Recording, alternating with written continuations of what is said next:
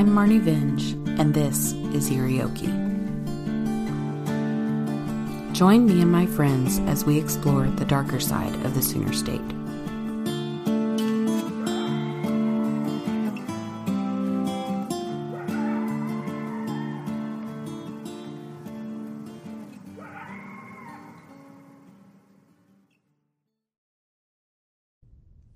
Hey guys, Marnie here. I wanted to put out a little warning at the beginning of this episode because some heavy topics are discussed that might be triggering for some. Jennifer and I discussed predator psychology this week, which included an in depth discussion of grooming and some trauma related information. I hope that you guys find this episode as fascinating and insightful as I did. Okay, so I'm Marnie Vinge and this is Irioki, and I'm here today with Jennifer Gay, who is a friend of mine that is a self defense expert, I would say. And so we're talking about um, crime rates right at the moment. Like right before we got on the mic, we looked up um, Oklahoma City's crime index, and this kind of shocked me. Um, Me I- too, a little. I mean, yeah, like I don't think of this as a dangerous place to be not or that anything. dangerous. Yeah, not that dangerous. No. Like, okay, so on the crime index, I'm not sure exactly how they did this, but um, 100 is the safest, and our rating. What would you have guessed before I told you? man, I I would say like forty-seven fifty. Oh yeah, Like yeah, yeah, right yeah, in the yeah, middle, yeah. probably. Yeah. Yeah. No, we're a seven. A seven. yes. Nuts. it is nuts. Um, yeah, that's like there are 5,116 violent crimes every year. And that, that's about like 7.95 per 1,000 residents. Wow. Um, yeah, so 7.95 is Oklahoma City, and the national median is 4.56 Wow. or the national median, I'm sorry, is four, and Oklahoma's median for the whole state, I guess, is 4.56. So Oklahoma on the whole Yeah. is not doing too bad, but Oklahoma City, man, that shocked me. yeah. Wow. Uh, in Oklahoma, the state, your chances of being a victim of violent crime are one in 219, which is, mm, that's, I don't know how good those odds are. That's not very good. That's not very good. No, No. no, no, Especially like for your whole life, like Yeah. that's kind of that's scary. And in Oklahoma City, it's one in one twenty six. Wow. So yeah, that's That's, that's pretty kinda- serious stuff. yes, Yeah. that is that is. I, really I didn't know that. I did not know that. I didn't know that either. Wow. Like I, Yeah. and I consider myself pretty. Like I've done martial arts for a long time. Like most of you know who, who know my story know that I come from a martial arts background and everything. And um, I can't believe I didn't know that. That's really No, well, I can't either. I can't Yeah. believe I didn't know that. Yeah. so, um, so I guess today we're going to talk a lot about what Jennifer does and predator psychology, which is one of my favorite things to talk about. yeah, me too. And uh, Jen is the founder of Shijitsu. So go ahead and tell your background, like what what kind of martial arts you do and how Okay. you got into it and all that. Okay. Um, I've been training jujitsu for a little over 10 years now. So I started when I was 25. Um, before that, I had no martial arts experience whatsoever. About um, two years into training, I started to reap the benefits of, you know, jujitsu. And which are, I could go on and on for days about that. But Yeah. uh, that's kind of what sparked my interest to want to be uh, a jujitsu instructor or a self defense instructor.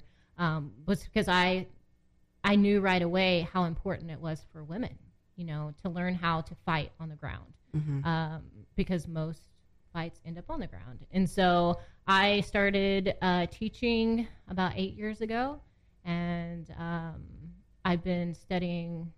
I feel like I've been studying predators like my whole life I feel because like it's as, always as a woman, I feel like Yeah. you have to. yeah, yeah, Yeah. exactly. And Mhm. so, um, you know, I've always been kind of fascinated with, you know, uh, serial killers and, Mhm. and things like that. But I, I also grew up in a very violent home. And so, uh, my dad was a narcissist and an abuser, you know, and so uh, it was kind of educational for me to learn about those those Right. things, you know, as I'm starting to like heal from those things. Also. Yeah. Yeah. Um, and so uh, that's why I became a teacher is because you know I wanted to share this stuff with other women, especially women, because it's helped me so much along my journey. Yeah. Yeah. Oh my gosh. And I also want to mention that Jennifer just recently became a black belt in jujitsu. And that is like a huge accomplishment. It's crazy. that is so huge. yeah, I I'm still I think I'm still in shock. It's been about Yeah. it's been about a month. Are you, are you, are you experiencing like imposter syndrome about it? You know? I don't, I don't, I don't know if it's. I don't want to say it's imposter syndrome, but it's like I don't. Nothing. I don't feel like anything has changed, Okay. which is weird. yeah. You know what I mean? You Yes, think like, oh, I'm a black belt Yeah. now. Like all these things are going to be different, Mhm. but it's really not. Like sometimes I, I still. I mean, it's only been a month, but Mhm. I'll I'll go to class and I'll put my belt on. I'm like. I'm a black belt. Like I just like Yeah. you know, like it's just it's still trying Yeah. to register in my brain. Yeah. So oh, it- absolutely. it's still very Yeah. very new. But that's that's kind of this is not i mean i feel like the black belt thing is totally totally different and way cooler but that's how i felt when i graduated from college like after a 10 year stint of trying to do it i would see that degree and i would be like i feel the same but did I do that? did i do that yeah exactly so i can't even i can't even imagine if it was um a black belt that is so cool Yeah, it, Yeah. it's pretty mind blowing, honestly. I mean, given uh, the biggest thing is that I'm a woman. Like, there's Yes. not very many female black belts out there. Like, right now, we're just now seeing, we just had our first black belt in Oklahoma last year. So that's a big deal. Now we have four. So it's That like this, so like, it's like this domino effect that's Yeah. happening now because women are slowly starting to learn how important it is to learn self defense. And so it's just, Yes. you know, it's been a male dominated sport for so long. And, you know, women have been taught, you know, don't fight back or it's not ladylike, you know, Mhm. things like that. And so, but now, you know, there's, there's a movement and you're starting to see more and more women join the mats. I um that was one of my when I first started going up to Redline, um that was one of my favorite things about the Shijitsu program was that it teaches you how to fight on the ground.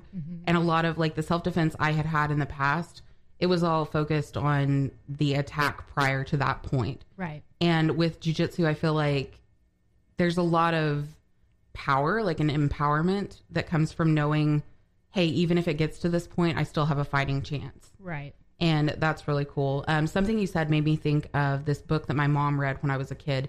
And I have not read this book, but I have been told time and time again that I need to. And it's called The Gift of Fear. Okay. Have you ever read that? No. Okay, so in that book, the guy, um, he's like a security expert and kind of like, I think he does um, consultations for people on like how to make their companies safer or their Gotcha, yeah. sel- their families or things like that.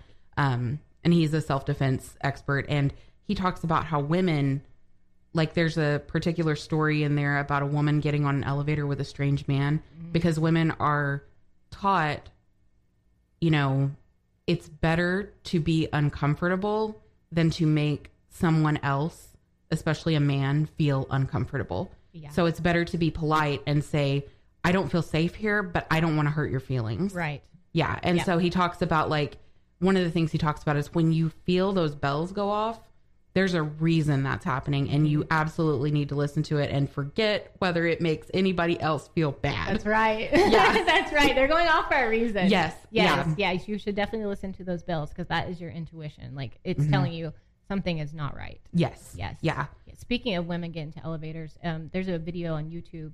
This lady's being followed in the mall by a man, and she has a gun in her car in the parking garage downstairs. And so she knows she's being followed. And so he follows her all the way through the mall, and she gets into the elevator because she's thinking she'll be safer if she can get to her car and get to her gun. And we'll talk about all that stuff later. Yeah. But she gets into the um, elevator. The man gets in there with her, and they're in in the elevator alone. And he doesn't do anything. They're just standing there. They get down. He follows her straight to her car. As, soon as she gets in the car, he starts to attack her. And she luckily got to her gun and shot him a few times. But she could have avoided that whole thing. Yeah. She would have just, you know, told somebody Or stayed in the mall or stayed in the mall yeah. and not gone into isolation because Yeah. you know he was he was following her. That But- gave me chills. I oh know, my gosh. I know, that's- but it's it's it's one of those things. It's like you you don't know what you don't know, and Mhm. and when you get scared, you know, you you go to what you think is going to keep you safe. Yeah. but that's not you know you just Mhm. you just never know. That's why I think that's one of the things. Like you, you had posted something on Facebook the other day um, that really hit home to me about how having practiced and trained, you have all those things.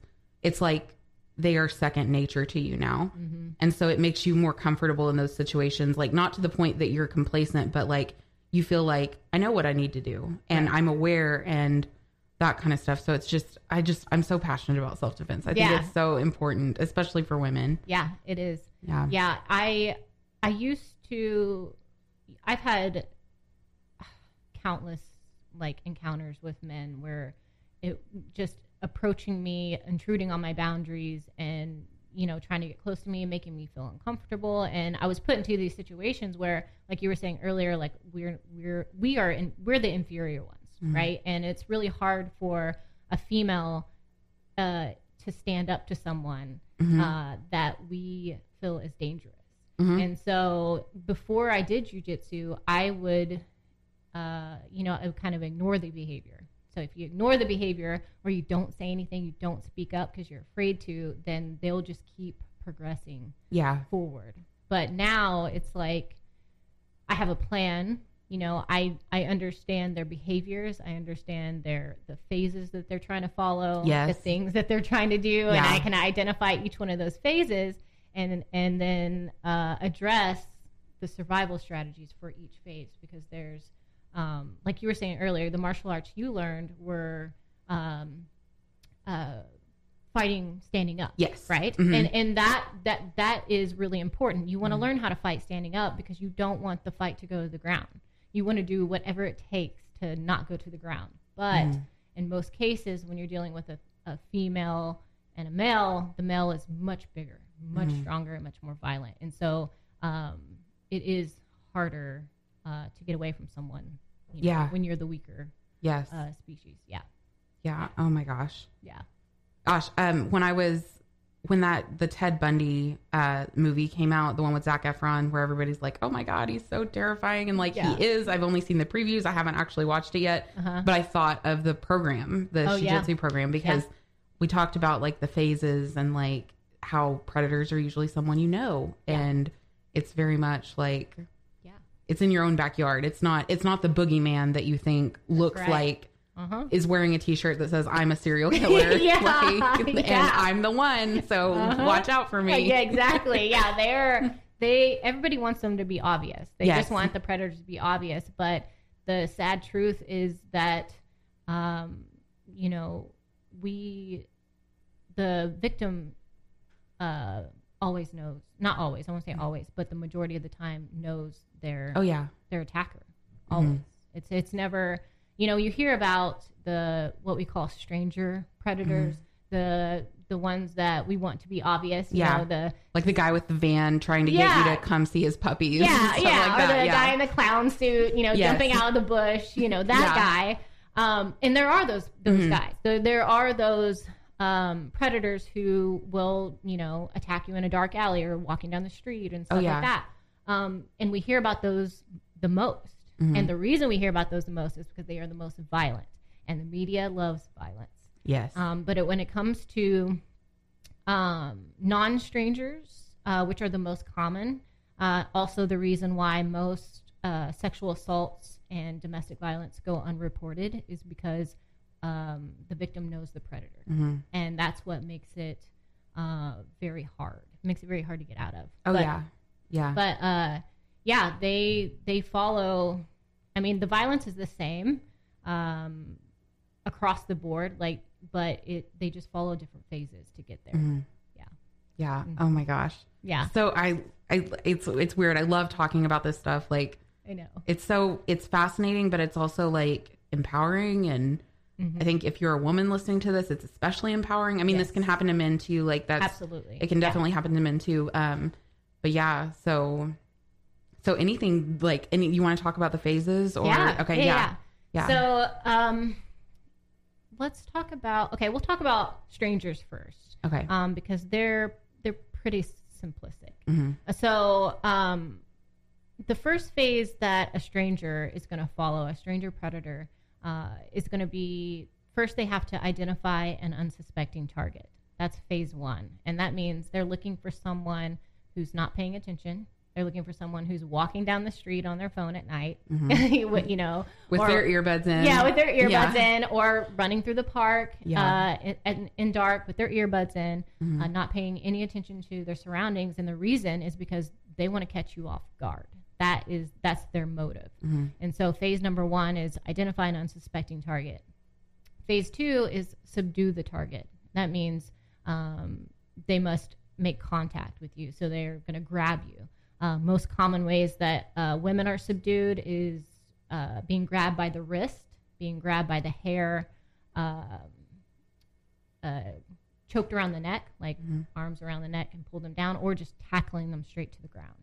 And so that phase two, uh, you know, we're standing, like we were talking about earlier, and that's the phase that we want to do whatever it takes not to go to the ground. Whatever kick, scream, you know, whatever we have to do, uh, use every tool in our toolbox to absolutely not go to the ground. Yeah. Create enough space so we can escape. Mhm. Uh, but uh, that takes a lot of energy, and so we have to change our mindset once the fight goes to the ground. So phase three is once the, the attack has gone to the ground. And so once the attacker is on the ground, phase three is the control and exhaustion phase. So they must control you and exhaust you until they can carry out their assault or whatever they have planned.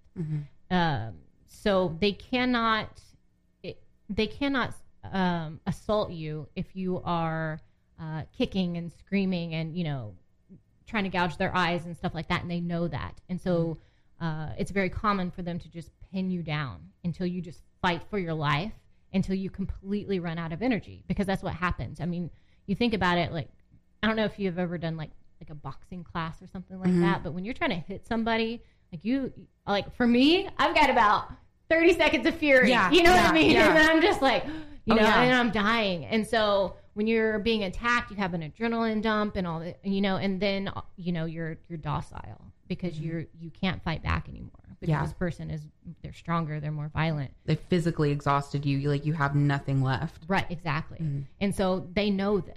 They know this. And so once uh, phase three is over, then phase four uh, is uh, sexual assault. And that's Mm-hmm. kind of how uh, that works with women and, and just speaking in terms of Mm-hmm. sexual assault. Right. Um, but so when we get to the ground, um, what I teach uh, in my programs is we learn how to remain calm, right? Because once you get to the ground, you can't fight for your life anymore because you're just you're you're giving the pr- predator what they want, and so uh, we teach you to be calm in that situation because in jujitsu, one of the most powerful positions you can be in in jujitsu. Not the most powerful, mm-hmm. but one of the most powerful is uh, what we call the guard position. Mm-hmm. And that's when you're on the ground on your back with someone in between your legs. Mm-hmm. In the street, for a woman, that's the most vulnerable place we can be in. Yeah. With a stranger, the most, the scariest place that we can be in. But with, in jujitsu, you're in a safe environment and you are, you know, you're learning with your friends and you're laughing, you're having a good time. And so what happens is you start to become comfortable with these, these uh, positions. And so when you're comfortable in positions like that, it really changes your confidence. It changes your mindset because you know that if you were ever to be attacked and you found yourself in that position, you're like, it's familiar. This is not new. I've been here before. Mm-hmm. And that's what will allow you to relax. Like, okay, I'm in the guard. You know, what do I do now? Yeah. You know, and so uh, that's just the strangers. Uh, non strangers are very, very different. And so the first phase that they follow is called uh, the intrusion phase. They're intruding on your boundaries, and this this can happen in so so many ways. Oh, yeah. like every case is so Yeah. unique and different. But they intrude on your boundaries, and it's very subtle. Like they might touch your leg, or they might um, make uh, sexual remarks towards Might you. be like a text message that's slightly inappropriate just to see how you'll react. Exactly. Yes. Mm-hmm. Or yeah, a, a, an appropriate text message or a meme or something yes, like yeah, that. just to see. Yeah. just to see, or um, making sexual gestures, Mm-hmm. or um, you know, maybe poking you. You know, I've Mm-hmm. had guys that would like poke me. Yeah. Oh, so it's so that's so annoying. It's one of Yeah. the most annoying things. Yes. They poke you right in the ribs. Yes. Um, it could be just little little tiny things where they're just kind of intruding. They're trying to see Mhm. how far they can go. And so and and they introduce as time goes by, they introduce more and more intrusive behaviors. So Mhm. they they start uh, mild and then they just kind of work their their way in. Oh yeah. And so once the intrusion phase is over, uh, phase two is des- desensitization. So you're desensitized to these behaviors. Uh, I always talk about, I always name uh, the guy Bob because I don't, Yeah. I don't know anybody named Yeah. Bob. So if you know somebody named like Bob, it's, it's, good as yeah, like, yeah. yeah. Apologies to anyone Yeah, who yeah, listens yeah. named Bob. Yeah, and the reason I came up with Bob is because of the little Bob like guy, dummy guy that we have up at the Yeah. gym. Yeah, his name is Bob, so that's where I got it. Yeah. Um, so, uh, I think I could I can say this pretty confidently. I think we all know a Bob. oh yeah. Yeah. okay. Oh, I think everybody knows someone that it. I had a friend when I did gymnastics as a kid. Her mom would always say um, to her daughter, she would say, "Watch out for people who give you the slime factor." Mm. And that's just like someone who something they do or say or just their the way about them just makes you feel slimy. It makes you feel icky. Yeah. And you're like, Yeah. and it's that idea of like a bell going off that like something is not right here. Mm-hmm. And I think when you were talking about like the intrusion and then the desensitiz- z- desensitization, I almost got that right. Um, like, it's like they do that first thing and then if your bells are not going off or you're ignoring them, hmm they're like, I can push it a little bit further and further Yeah. Oh yeah. until this is just normal. Exactly. Mhm. That's what they're trying to do. They're trying to normalize their behavior. Yeah. and sadly because they they do it like i said so in such a subtle way that we don't really recognize it Yeah. sometimes and so once we become desensitized to their behavior oh that's just bob that's Mhm. just the way bob is Oh, You how many times have you heard that about I, someone? I like, know like Yeah. oh he'll be you know he'll be gone soon like Yeah. just kind of grin and bear it and- yes. and it'll be over, Mhm. you know, soon. And so when we're in that desensitization phase, you know, a lot of times we don't we don't want to speak up. We don't want to Mm-hmm. say anything because we're like nothing is happening to us. Like we're Right. not being attacked or anything like that. We might be uncomfortable, but for women to stand up and say something to a man like, you know, hey, stop, like Mhm. please just stop that, uh, is you're addressing a conf- a confrontation 1st Mhm. of all. Um, second of all, you don't want to be called names. You want to be like, you know, stop being so uptight. Yeah. Like, you know, what's wrong Yeah. with you? Like, I'm just playing around, you know? Mhm. And so that that's what that's kind of what they do. Um, well, the, these predators that I'm speaking about, that's Mhm. kind of uh, how they handle that when you kind of stand up and you say something about it Like they turn it around on you. they'll turn around on you. What do you mean? Like we're just we're just friends. I'm just playing around. Stop being so uptight. And Yeah. You're like, oh, okay, maybe it's me. hmm And so that's how they just continue to do what they do. hmm And so you're desensitized, and then with a non-stranger, the next phase is isolation. That's it.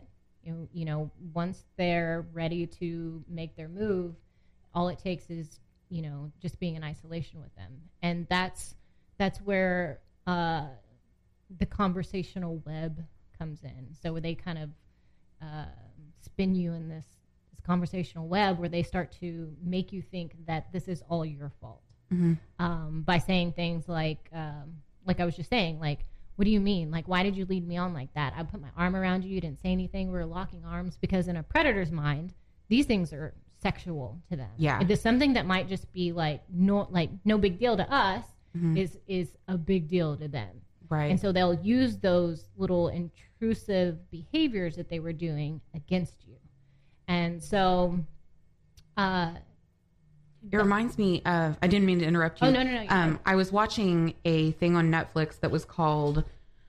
Oh my gosh, I think it was the title. It had psychopath in the title, and it was interviews. It was a British documentary, and it was interviews with all these different people. I think they were mostly men who were on um, in prison for some kind of really heinous crime, and one of the people was a um, child molester. Mhm. And he talked about when he was a child, his father would make him feel like this was love. Yeah. And so that makes me think of that the web, like yes.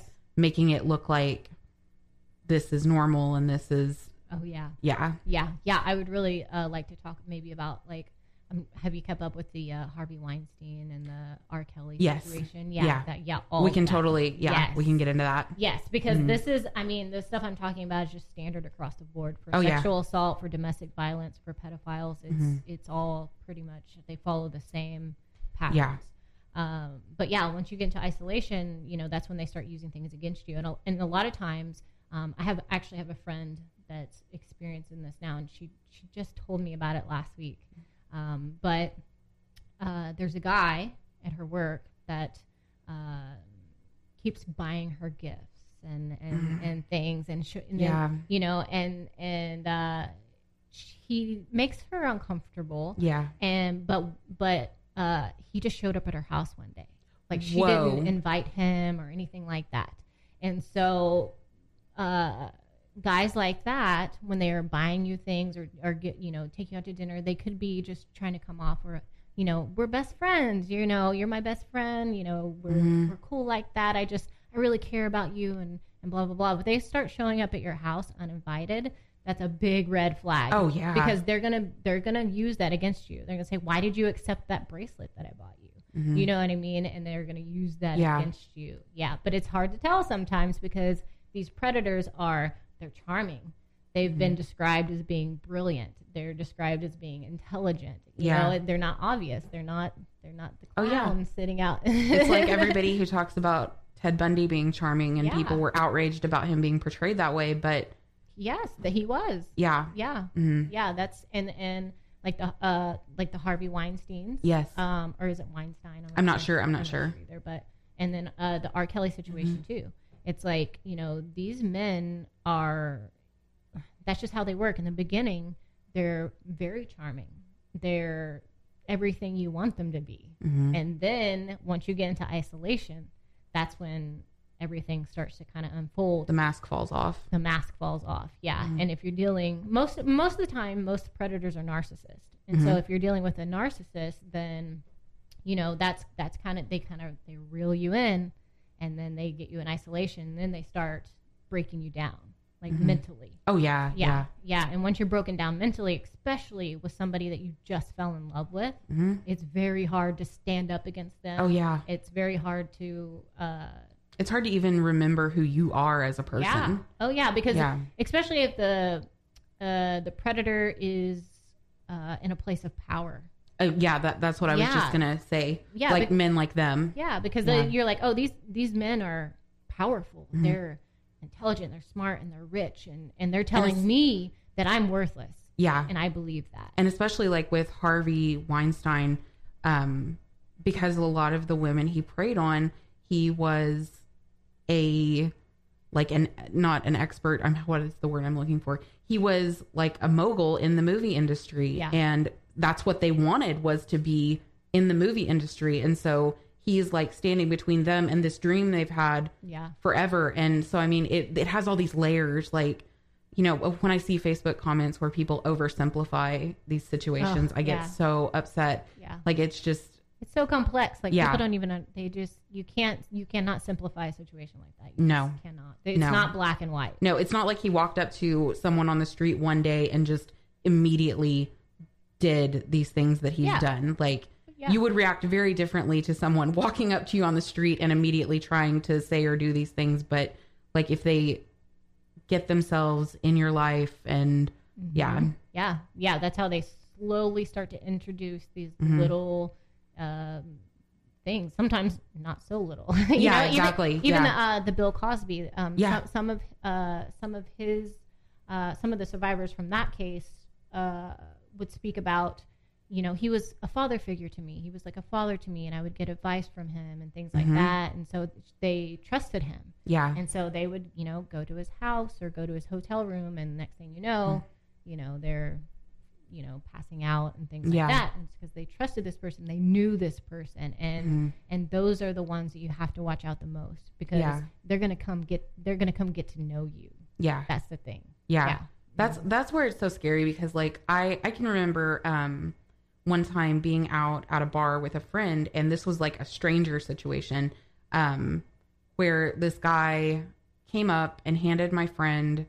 He either handed her a drink or he was like hovering by her drink, and she turned her back on him, and he grabbed it for a second and then like gave it back to her, and we were both very much like, obviously, I'm not gonna drink that, like. Get away, Yes. like weirdo! Like that's, Yeah. that's so weird. Don't like, don't do that. But then you think about if you're out with someone that you think you know, and they're like, "I'm gonna go get you a drink." Mm-hmm. It's so easy to just be like, "Well, I know, I know that person. Like, I trust them. Exactly. I'll, I, you know." And oh gosh, it's just so. Yeah. I wish more people knew about the stuff that you know. Like, I do it's, too. it's, it, I'm so like every. Oh gosh, it's just, Yeah. it's so good. Yeah, and it's there. It it sucks because um because they're so charming in the beginning, Mhm. and that that's how like a lot of people like when you're talking about domestic violence, a lot of people, why didn't she just Yep. leave? Well, it's not it's not that easy. For one, Mm-hmm. uh, she's terrified. Yeah. Um, a, in a lot of the cases where women try to leave, they get murdered. Yeah. and it's because the this uh, the abuser, the narcissist, has so much control over her mentally. They have Yep. broken them down Mhm. and made them feel completely worthless. Yep. Um, you know, and sometimes they'll tell them, you know, if you leave me, I'll kill you. I'll kill Mhm. you and the kids. Yep. You know, it's just it's not easy to to leave No. these people. But I what I think is important is that for women, um, that like we said earlier, this can this happens to men too. There are women narcissists, there are women predators. Like Mhm. they are, I don't, they're not as common, but Mhm. they are definitely out there. yeah. Um, but uh, when it comes to women, what we need to recognize is um, people's behaviors, right? And so if someone is doing something that is making us uncomfortable, so Mhm. I'm sitting on the couch with Bob, and he's pretty close, right? And we're Mhm. looking at the at the phone together Yeah. and he just uh, puts his hand on my leg. And i say uh, my job is to set a boundary. So if that makes me uncomfortable i have to set a boundary with him right? So i'm I, what i don't want to do is just kind of like move his arm and say like stop. Like don't Mhm. don't do that right? And and th- that is setting a boundary but it, what it's what it's doing is it's giving him uh, ammunition to use against you to say hey what's wrong with you why are you Mhm. why are you acting like that just touch your leg it's no big deal Yeah. and so, uh, what I teach in my programs, uh, how to set boundaries, is you have to state their behavior, how it makes you feel, and what you want done about it. So, w- Bob, when you touch my leg like that, it makes me a little uncomfortable. I would really like for you to scoot over a little bit. Right? So, I told him what he's doing, how it makes me feel, and what I want done about it. hmm And so if Bob is my friend and Bob is someone I can trust and I am I can be in isolation with and I know that, he will say, Oh my gosh, Jen, I'm so sorry. I, I did not mean to make you uncomfortable. I just touched your leg. It was a total complete accident. Yep. I, I will not do it again. Yeah. And he won't do it again. But if Bob has bad intentions, he's going to be like, What do you mean? Like, why are you so uptight? You know, and he'll kind of, Mm-hmm. Yeah. you know, make you feel bad for him making you feel, you know, Mhm. Yes. Oh, yeah. It reminds me of, um, I remember in the program, you told us about one of the students being at a gas station. And one of the things that you talk about is like when you tell someone to stop, it's a really good way to know whether they have bad intentions Yes. or not. Yep. And I remember that story of the guy running up to her and Yeah. like wanting to tell her something at the gas station. And she said, stop. Yes. And the guy just stopped in his tracks because I'm sure he was like, Oh, he did. yeah, he was probably like, "What's going on?" Like Yeah. this is because I can't remember what he wanted to tell her, but but it turned out to be completely innocent Yeah. and it was safe. But she made herself safe. She made it where she knew she was safe. Yes.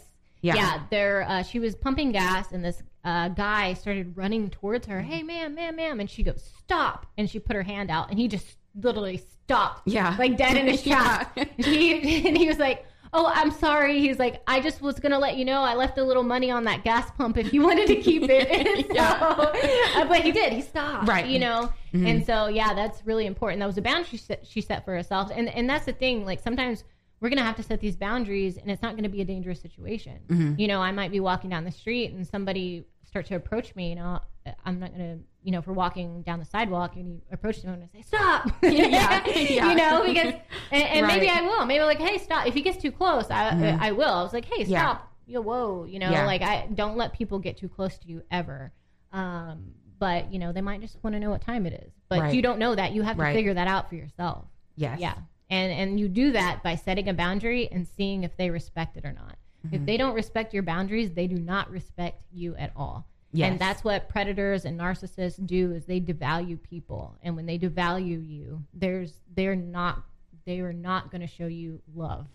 You know what I mean? They're Mm-hmm. Yeah. Yeah, it's Yeah, and I think it's it's weird because once you've been in a relationship like that or you've known a person like that, and when I say been in a relationship, that can be any kind of relationship, like a parent, a sibling, a um a boyfriend, a girlfriend, a husband, wife, um, and you get out of it and you heal from it, it becomes really apparent when you see it, especially when yeah. you see it like when you are outside of a situation looking in and you can see it or you see someone trying to do that to you again yes. um it's just oh gosh it's it breaks my heart like when people don't know like what's going on like that but Yeah. And then when it happens to you after, like when you're healing, it just it reopens those wounds. Oh, yeah. like all over. Yeah. again. yeah. Like it's it's like narcissist abuse is, um, it's very serious. Like Oh, it, yeah. it can it can mess you up for Oh. for years. Yes. it takes years to unravel all of Mhm. those things that they absolutely did to your mind. yeah. Yeah. one of the things that i wanted to bring up was um jujitsu to me i remember when i very first started um and i do have trauma in my past and i remember getting on the ground and a guy getting between my legs Mm-hmm. and I remember thinking, "Oh my god, I'm going to have a panic attack." Yeah. And I can also remember getting to the point where that no longer happened Mm-hmm. and it became very it was also um it's just I feel like it's a really good thing if you have issues like that. Yes. It's such a healing kind of you know, and it can be panic attack inducing at first. Like it can be Yeah, very definitely. triggering. Yes. Yeah. yeah yeah and that's that's pretty normal uh for women with uh that's that have been through traumatic events. That's that's so normal. And i i i'm also a trauma survivor and so uh that happened to me but i've been teaching women now for about eight years and i see it happen all the time. Yeah. uh, I just had a, I just did a 12 week program, and uh, one of my students was a survivor of domestic violence, and and it's been years, you know, since then, and and this is, that just goes to show you the lingering effects Oh, yeah. of of Yeah. you know uh, of domestic violence, but Mm-hmm. uh, you know she had a few panic attacks, right, and um, I'm thankfully because of what I went through, I'm very trauma informed, uh, Mhm. and I've you know I've been through the whole healing process and, and Yeah. things like that. I've also had panic attacks on the mat too, so Mhm. I'm able to uh, kind of help them through it.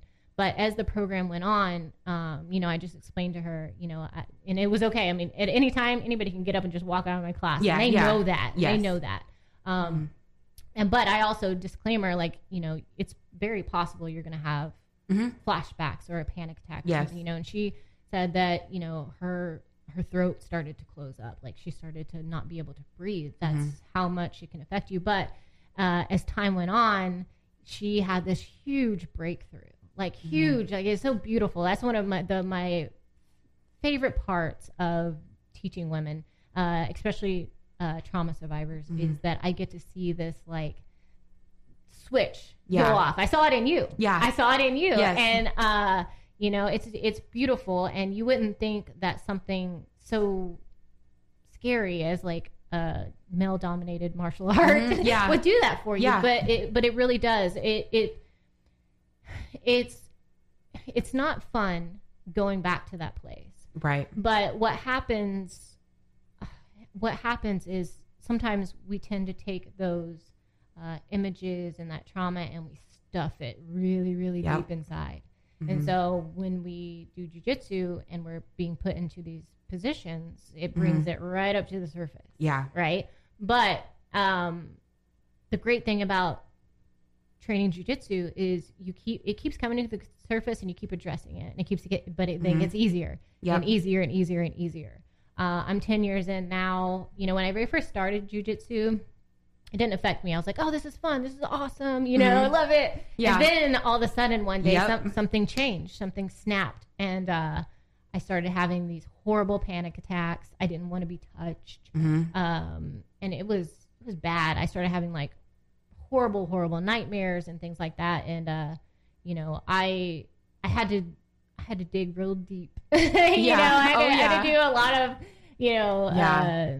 uh, uh, healing Mhm. in order to kind of bring myself back on track Mm-hmm. um, through you know mindfulness practice and, and therapy and things like that but uh, it did happen but 10 years down the road uh, i still i still have flashbacks Oh, yeah. you know i still i but the thing about it is now when i have a flashback or i'm triggered by something i'm just kind of like huh Mhm. you know like oh that's a flashback Yeah. you know it doesn't like it it doesn't uh, affect me physically anymore Right, it, it's just right. kind of like oh there it is and i just Mhm. kind of let the thought come in and let the thought go out because you Yeah. can't you can't stop those thoughts No, you Like, can't. you just can't um, but yeah that's the beautiful thing about jujitsu is it, it- with anything the, the Mhm. more and more you do it the easier and easier it gets so, Yeah. so it's like the more and more you face your fears um, you know the easier, easier Yeah. they get Oh, yeah. yeah And something you were saying made me think of something that my therapist told me when um, I was working through that trauma, like really hardcore,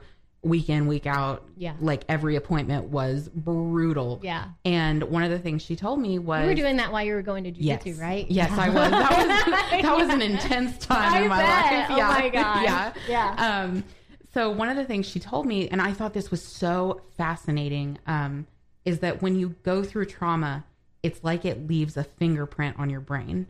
And every piece of data that you can collect in the moment that that trauma is going on is emblazoned on your brain. Like Yes. the barometric pressure is part of that. yeah So like if you have been through trauma and weather makes you feel weird, mm-hmm. that's a real thing. Like Yeah. that's and that was just so fascinating to me because the winter has always been really hard for me. And I always thought that it was part of like seasonal depression and I think there's Yeah. a little bit of that, but I think it has more to do with what I went through and that time of year yes, yeah, Oh, yeah. absolutely. definitely. Yeah. your brain remembers. That's Yeah. the thing. That um like with with people that have PTSD, your they've done brain scans on, Mm-hmm. on people that have PTSD and they'll put them, you know, in in the scanner, in the CAT scan and um they will have them talk about their trauma and basically relive their trauma. Mm-hmm. And the same parts of the brain are lighting up as if it were actually happening. Oh, so if yeah. it, the brain is reacting the way that it would in the scan as if it were actually happening to them. And Mm-hmm. so that's what I think a lot of people don't understand about PTSD is what the triggers are actually doing to the brain. Yeah. Because it's not like I, I hear people kind of toss around PTSD a lot. Like, Yeah. oh, this cat jumped on me one time and I I have PTSD from Yeah. it. You know, Yes, yeah. like I've heard people Yes. that like, you know, like I don't think you understand like how it actually Right. works Yeah. because when you're being triggered by something like in jujitsu, for instance, Mm-hmm. and, and us, you know, being put in these positions, we're being triggered. Our brain is telling us that we're experiencing our trauma all over again. Yeah. It's not a thought. It is No, it's feeling. happening. It's Yeah. Mm-hmm. a physical feeling, and, and everything in our body is reacting as though we're reliving everything. One of my favorite quotes I've ever seen about um, trauma is the anxiety that comes from PTSD is not about what might happen, it's about what did happen. Yeah. And I Oh, think yeah. that, that that's something that's very hard to communicate to people who have not experienced trauma. You're like, I am anxious and it's because this has already happened to me. Like this this is, you know, and it um one of the stories that I wanted to tell about the bell going off and it, to relate it back to trauma, one of the things that happens when you experience trauma is your gut gets messed up. Yeah. Like you your gut instinct betrays you. Yeah. Like a lot of times that's why people who've been in traumatic situations will put themselves in more dangerous situations. They don't sense the danger anymore. And um and then also the opposite can happen where you are so sensitive that you see danger everywhere. Yes. And. I was going to UCO and I was in class one day and this girl it, it was raining outside and this girl just I didn't really know these people in this class very well. It was the first part of the semester and she said, "Hey Marnie, you drive a car. You'll give this guy a ride back to his apartment, won't you?" And I remember like it was like time stood still and I just nodded Uh-huh. and after class was over, I went to the bathroom and I just wept. Yeah. Like I was so and my friend Margaret, who's actually been on this podcast, um, came in the bathroom. She was like, What is going on? Like, what do you need me to do? And I told her, and she went out there and told that guy, like, you're gonna have to walk, buddy. Sorry. and like, and he was just so mad and like he did not understand at all. And I I mean, like, she didn't explain to him in any way, but she didn't have to. no, she didn't have to. Yeah. And I remember there was a girl with us who thought I was absolutely ridiculous. Oh yeah. And, you know, and you can't, you know, when you get that part of your brain screwed up, it takes a lot of work to get that gut instinct back. And once Yeah. you get it, you realize how precious it is. Yeah. And yeah, yeah you'll you'll get like little glimpses here and there and then you know but it, it the thing about like because you were having like a flashback. That was a flashback. And what people don't understand is like sometimes flashbacks can be worse than the actual trauma. Yeah. because uh, the actual trauma has a beginning it has an end. But when you have flashbacks you don't know when they're going to occur. They could occur and you could be driving down the road. Yeah, you could be in class. You could Yeah. be, you know, Thanksgiving dinner, and there's a, a flashback, and so they just kind of like come up whenever they want, Mm-hmm. Yeah, and and then you're just re- reliving it over and over again. I Mm-hmm. don't think that, that, especially people that have not um, suffered through trauma, they they have no idea. They a lot of people will. I'm, I know you've heard this, and it probably infuriates you because it does me. But Yeah. you know, like don't play the victim, or you know, just get over it. Like Oh, you're yeah. strong, just get over Yeah. it. And it's like, no, you don't understand what I'm living through. Right. This is like, in, in especially when you when it's happening, like the beginning stages, it's a nightmare. It's Oh, a it is. Yeah. living yeah, nightmare. Like Yeah. you, you know, I I used to be able afraid to go to sleep. Like I didn't want to go to sleep because I was having. Mm-hmm. I would only sleep um, in the daytime. Yeah, Yeah, yeah. Like it's like it, it is a brain injury. That's what a lot of people just Mm-hmm. don't understand. But um, you know, the whole thing will, you know, don't play the victim, don't be the victim, and it's like, you know, you can't expect someone who was brutally beaten or sexually assaulted to wake up the next day and not feel like a victim. yeah, Like you can't. Oh, yeah. You can't put that on people. Like Mhm. you know, and and there's so much uh, emphasis put on the victims and what they're doing and how they're reacting. What about these predators? What about these Mm-hmm. oh yeah, guys? yeah, You know what I mean? What about the guys that are doing this to the women? You Yeah. know what I mean? yeah. Yeah.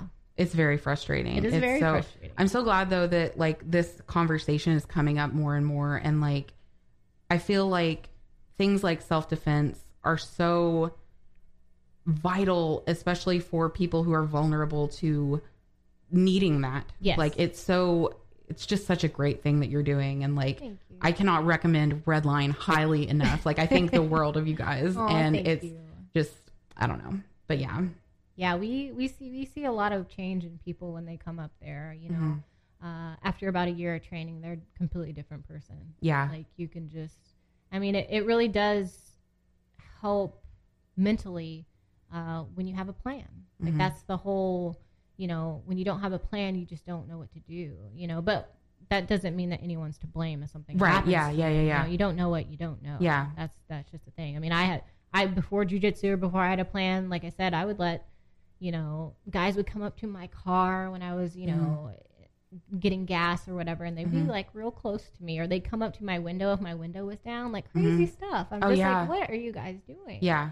You know, I uh, I posted about it on um, Facebook, but about uh, that guy coming up to my porch Mhm. or whatever.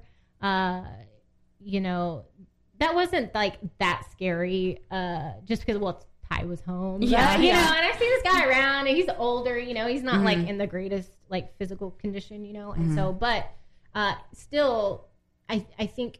10 years ago i would have been nervous i would have been really scared but Yeah. you know this man had uh, i've seen him before just like waving at he waves i wave back you know Mm-hmm. Yeah. um, he i was outside with my dog and he walks by and then he starts to talk to me and he he is talking to me like he knew me but i've only talked to him once before that and when i talked to him Mm-hmm. once before that it was a lot of the things he said just didn't make any sense Yeah. um, so he was like oh do you still go to church and like we talked about this Right. before and i was like oh, i haven't been in a while hmm you know, so I thought that was kind of strange. And so then he Yeah. wa- starts walking up to my porch. And so, you know, when, when stuff like that happens, when men are, are trying to approach you as a woman, you want to back away. Like you want to keep at least two arm lengths Mhm. away from that person. Because if you were two arm lengths away, so if you held your hands out in front of you and you're two arm lengths away from a person, they can't grab you. They can't grab your hair. They can't choke you. You know, they can't uh, subdue you. Yeah. And so you always want to keep a, sa- a safe distance with somebody who's approaching you. And so, Mm-hmm. and I was right by my door. I just easily run and get back in. You know, yeah, so yeah, it wasn't yeah. like that scary of a situation. But like ten years ago, you know, I probably would have been like, it would have been different for me. I Oh, would have yeah. been a lot nervous, but. Uh, you know, and I've been training for 10 years. I'm a black belt, but I tell you what, if I can run away, I'm going to run away. Yeah. I'm not going to try to fight you. I'm not going to try to use my jujitsu on you. I want to, I want to leave the Mm-hmm. Oh, yeah. situation.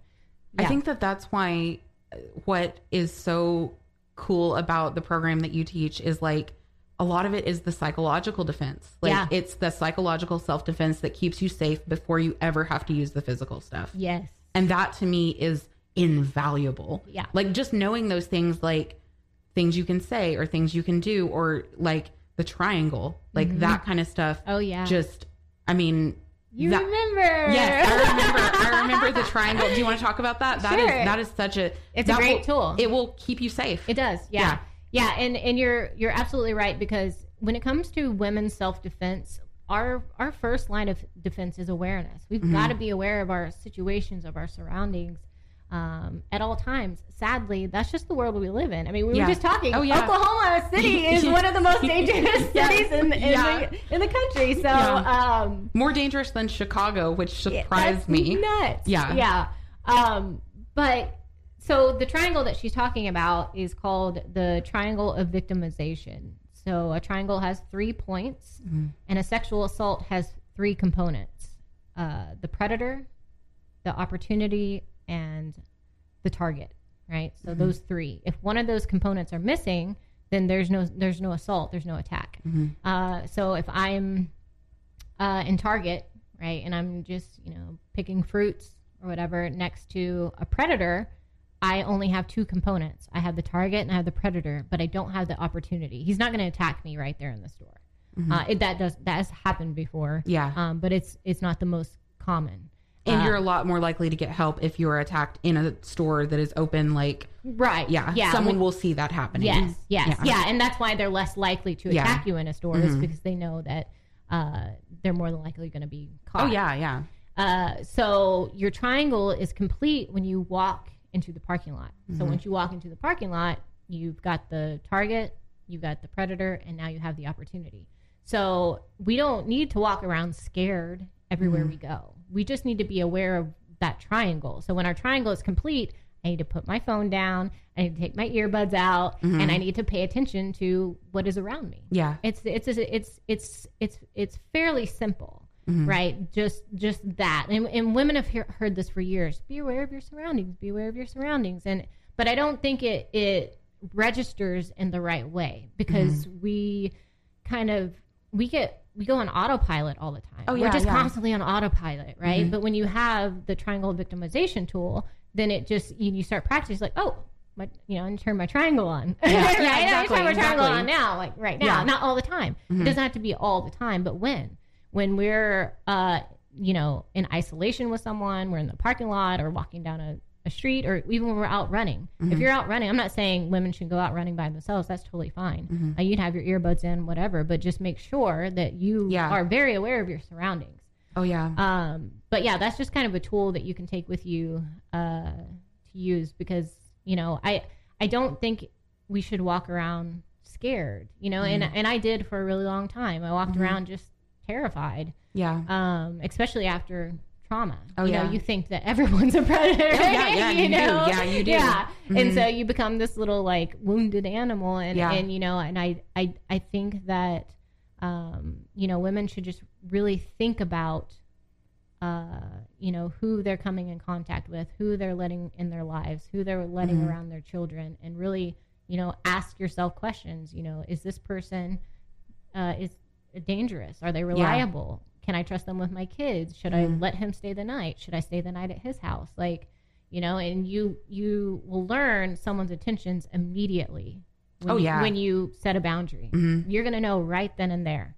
Yep. And and that that's when you need to exit. yeah. exit the Oh, door. yeah. Yeah. It doesn't matter how charming or powerful or or uh, intelligent they are. Like if Mm-hmm. Yeah. they do not respect you, they don't respect your boundaries. Man, you gotta. That is the slime factor. Yeah, right? that's the slime factor right Yeah. there. Exactly. Yes. You gotta keep your distance. Yes. for sure. Oh my Yeah. gosh. Yep.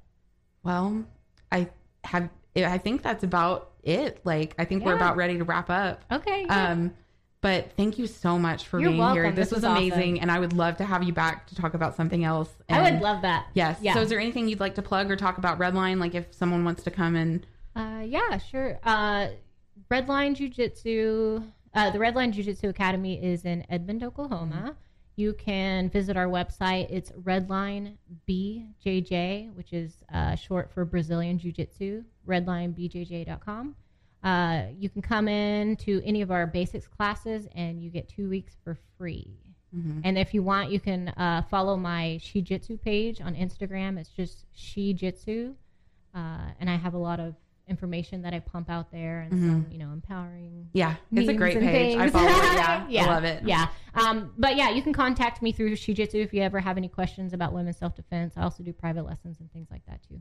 Okay, Yeah. sounds good. Awesome. Um, well, I don't think I have any announcements. Just um, follow follow us on Instagram at Irioki and Facebook is the same. There's also a Facebook group. Um, but that's about it. So I hope you guys enjoyed it. Stay spooky. I have one more announcement for you guys that I didn't get to on the podcast because this has come up in the week since that was recorded. Um, I launched the Irioki Press Instagram account and it's at Irioki Press. That's a place that you can follow my writing stuff. And most of you know that I'm a novelist and that I am getting ready to publish my first novel within the next year. So that's pretty exciting. Um, I've got some fun things in the works that might be right up you guys' alleys. Um, don't know if that was a grammatically correct sentence, but that's okay. Um, I've got short thriller novellas coming and some short horror stories, and also a young adult horror slash urban fantasy series that is actually set in Oklahoma and deals with some of the urban legends that are talked about on the podcast. So that's pretty fun. And anyway, the reason I'm making this announcement is because I need your help. I am currently in the process of building what is called a street team. And um, I was not familiar with this really until I got into the indie publishing world. And what a street team is, is a group of people who really like your work and who want to help you promote that work. And there are benefits to being on the street team. You actually get um, advanced copies of the books. Sometimes you're asked to be a beta reader. And what a beta reader does is reads your work before it's published and makes suggestions on ways that it could be better or just gives general feedback in some form or another. Um, it's kind of a really fun way to be involved with authors that you really like. Um, and ARC reviewers, which is an advanced reader's copy, um, ARC reviewers get a copy of the finished product before it is available to market and they leave a review on Amazon or Goodreads to help that author out. So those are a couple of the things that I'm looking for with the street team, and I'm going to make some really fun rewards for the people that do join it. Um, I'm still working on that, and I think that that's about it. Um, this is a great way to support the podcast and also to help out a new indie author. Um, you guys are amazing, and I can't believe the support that you've given me so far and continue to give. You're awesome. Um, and I think that that's it. So I'm excited to see where it goes. Stay spooky.